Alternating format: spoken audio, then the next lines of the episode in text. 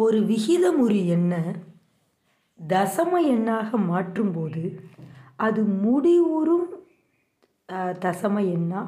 முடிவுறாத சுழல் தன்மையுடைய தசம விரிவா? அப்படிங்கிறத கண்டுபிடிக்கிறதுக்கு நம்ம பகுதியில் இருக்க எண் வந்து ரெண்டு மற்றும் ஐந்தின் மடங்கின் பெருக்கலாக ரெண்டு அஞ்சு. அந்த எண்களோட பெருக்கலாக மட்டும்தான் எழுத முடியணும். அப்படி இருந்தால் தான் அது வந்து முடிவுறும் தசம விரிவாக அமையும். இல்லைன்னா முடிவுறா தசம விரிவாக அமையும். இப்போது பயிற்சி ரெண்டு புள்ளி ரெண்டில் நமக்கு வகுத்தல் முறையை பயன்படுத்தாமல் எவை முடிவுறு தசமுறிவை பெற்றிருக்கும் என கண்டுபிடிக்க? அப்படின்னு ஐந்தாவது கணக்கில் கொடுத்துருக்காங்க. ஏழு பை நூற்றி இருபத்தெட்டு முதல் கணக்கு. நம்ம இந்த நூற்றி இருபத்தி எட்டை எப்படி எழுதலாம்? ரெண்டின் மடங்காக எழுதலாம். நூற்றி இருபத்தெட்டு ரெண்டால் வகுத்தோம்னா அறுபத்தி நாலு அறுபத்தி நாலு ரெண்டால் வகுத்தோம்னா முப்பத்தி ரெண்டு அதையும் ரெண்டால் வகுத்தா பதினாறு திரும்பவும் ரெண்டால் போட்டால் நமக்கு என்ன கிடைக்கும்? எட்டு நாலு ரெண்டு. அப்போ நூற்றி இருபத்தெட்டு என்பது ரெண் ஏழு பை நூற்றி இருபத்தெட்டு என்பதை எப்படி எழுதலாம்? ஏழு பை ரெண்டின் அடுக்கு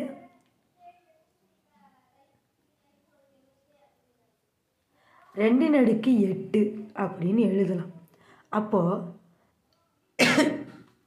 இது ரெண்டின் மடங்காக மட்டுமே இந்த பகுதியானது இருக்குது அப்படின்னா இது எந்த தசம விரிவை பெற்றிருக்கும்? முடிவுறு தசம விரிவை பெற்றிருக்கும். அடுத்து இருப இரண்டாவது கணக்கு இருபத்தி ஒன்று பை பதினஞ்சு. இதில் பகுதி பதினஞ்சை மூவஞ்சா பதினஞ்சு. நமக்கு ரெண்டு மற்றும் ஐந்தின் மடங்காகத்தான் இருக்கணும். மூணு வரக்கூடாது. அப்போ மூன்று வந்திருக்கிறதுனால இது முடிவுறா சுழல் தன்மையுடைய தசம விரிவாக அமையும்.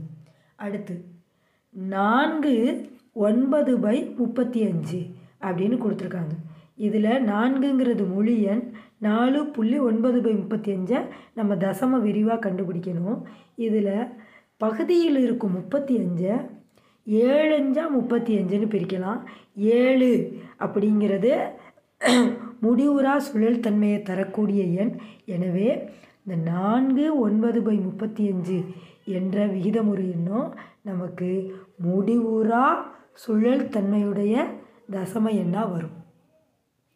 அடுத்ததாக இரநூத்தி பத்தொன்பது பை ரெண்டாயிரத்தி இரநூறு. இந்த ரெண்டாயிரத்தி இரநூறை நம்ம எப்படி எழுதலாம்? பகுதியில் இருக்க ரெண்டாயிரத்தி இரநூறை பதினொன்று இன்ட்டு ரெண்டு இன்ட்டு நூறு. நூறை வந்து இருபத்தஞ்சி நாங்கா நூறு இருபத்தஞ்சி ஐயஞ்சா இருபத்தஞ்சி. அப்போ ரெண்டு நடுக்கு மூணு இன்ட்டு அஞ்சு நடுக்கு ரெண்டு அப்படின்னு இந்த ரெண்டாயிரத்தி இரநூறு எழுதலாம். இங்கே நமக்கு ரெண்டு மற்றும் ஐந்தின் மடங்காக மட்டும்தான் இருக்கணும்.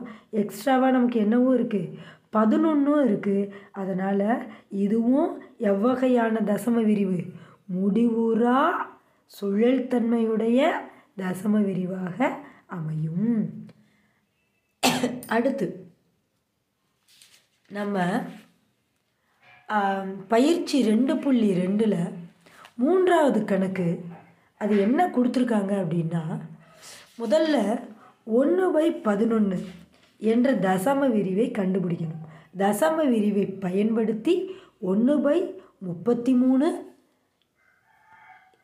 அதோட சுழல் தன்மையுடைய தசம விரிவை காண்க. இதிலிருந்து எழுபத்தி ஒன்று பை முப்பத்தி மூணின் தசம விரிவை தருவிக்க அப்படின்ற கேள்வியை கேட்டிருக்காங்க. இதை கண்டுபிடிக்கிறதுக்கு முதல்ல வகுத்தல் முறையை பயன்படுத்தி ஒன்று பை பதினொன்னோட தசம விரிவு என்னன்னு கண்டுபிடிக்கணும். அப்போ வகுத்தல் முறையில் நம்ம ஒன்று பை பதினொன்றுக்கு வகுத்தல் அடையாளத்துக்குள்ளே ஒன்றுங்கிற நம்பரை போடுவோம். வெளியில் பதினொன்றை போடுவோம். இதை வகுக்கும்போது பதினொன்றால் ஒன்று அடங்காது. அதனால் என்ன செய்வோம்? ஜீரோ புள்ளி. அப்போ பத்தாகும். தசம புள்ளி வச்சதுக்கப்புறம் ஒரு ஜீரோ ஆட் பண்ணலாம். பத்தாகும். அப்பையும் பதினொன்று அடங்காது. அதனால் மேலே திரும்ப ஒரு ஜீரோ சேர்க்கணும். அப்போ நமக்கு நூறு கிடைக்கும். ஒன்பதால் போடும்போது பதினோரு ஒன்பதா தொண்ணூத்தொன்பது மீதம் ஒன்று திரும்பவும் நம்ம ஜீரோ ஒரு ஜீரோ சேர்த்துக்கலாம். சேர்த்தோன்னா ஜீரோ புள்ளி ஜீரோ ஒன்பது ஜீரோ ஒன்பது ஜீரோ ஒன்பது அப்படின்னு சொல்லி சுழல் தன்மையுடைய தசம விரிவாக அமையும். இதில் ஒன்று பை முப்பத்தி மூணோட தசம விரிவை கேட்குறாங்க. அப்போ என்ன செய்யணும்? ஒன்று பை பதினொன்று பகுதியில் மூணால் பெருக்குன்னா ஒன்று பை முப்பத்தி மூணு கிடைக்கும். அதனால் என்ன செய்கிறோம் நமக்கு கிடைச்ச தசம விரிவு ஜீரோ புள்ளி ஜீரோ ஒன்பது ஜீரோ ஒன்பது ஜீரோ ஒன்பதை மூணால் வகுக்கிறோம்.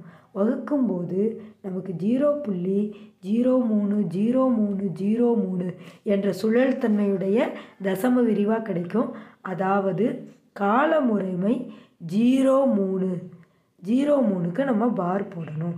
அப்போ ஒன்று பை முப்பத்தி மூணோட சுழல் தன்மையுடைய தசம விரிவு ஜீரோ புள்ளி ஜீரோ மூணு பார். அடுத்து இதில் என்ன கேட்டிருக்காங்க? எழுபத்தி ஒன்று பை முப்பத்தி மூணுக்கு கேட்டிருக்காங்க. அப்போ இந்த ஜீரோ புள்ளி ஜீரோ மூணு பாரை நம்ம எழுபத்தி ஒன்றால் பெருக்கணும். பெருக்கும்போது நமக்கு நமக்கு பெருக்கல் தெரியும் இல்லையா? ஜீரோ மூணை என்ன செய்யுங்க? எழுபத்தி ஒன்றால் பெருக்குங்க. எழுபத்தி ஒன்றால் பெருக்கிறப்ப ரெண்டு புள்ளி ஒன்று அஞ்சு அப்படின்னு கிடைக்கும். இதில் ரெண்டு புள்ளி ஒன்று அஞ்சுங்கிறது சுழல் தன்மையுடையது. எனவே ஒன்று அஞ்சு பார்.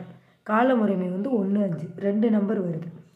அப்போ நமக்கு எழுபத்தி ஒன்று பை முப்பத்தி மூணு என்பதோட தசம விரிவு ரெண்டு புள்ளி ஒன்று அஞ்சு ஒன்று அஞ்சு ஒன்று அஞ்சுன்னு கிடைக்கும். அதாவது ரெண்டு புள்ளி ஒன்று அஞ்சு பார் எனவே இப்போ நம்ம என்ன செய்கிறோம் விடையை சொல்லுவோம்.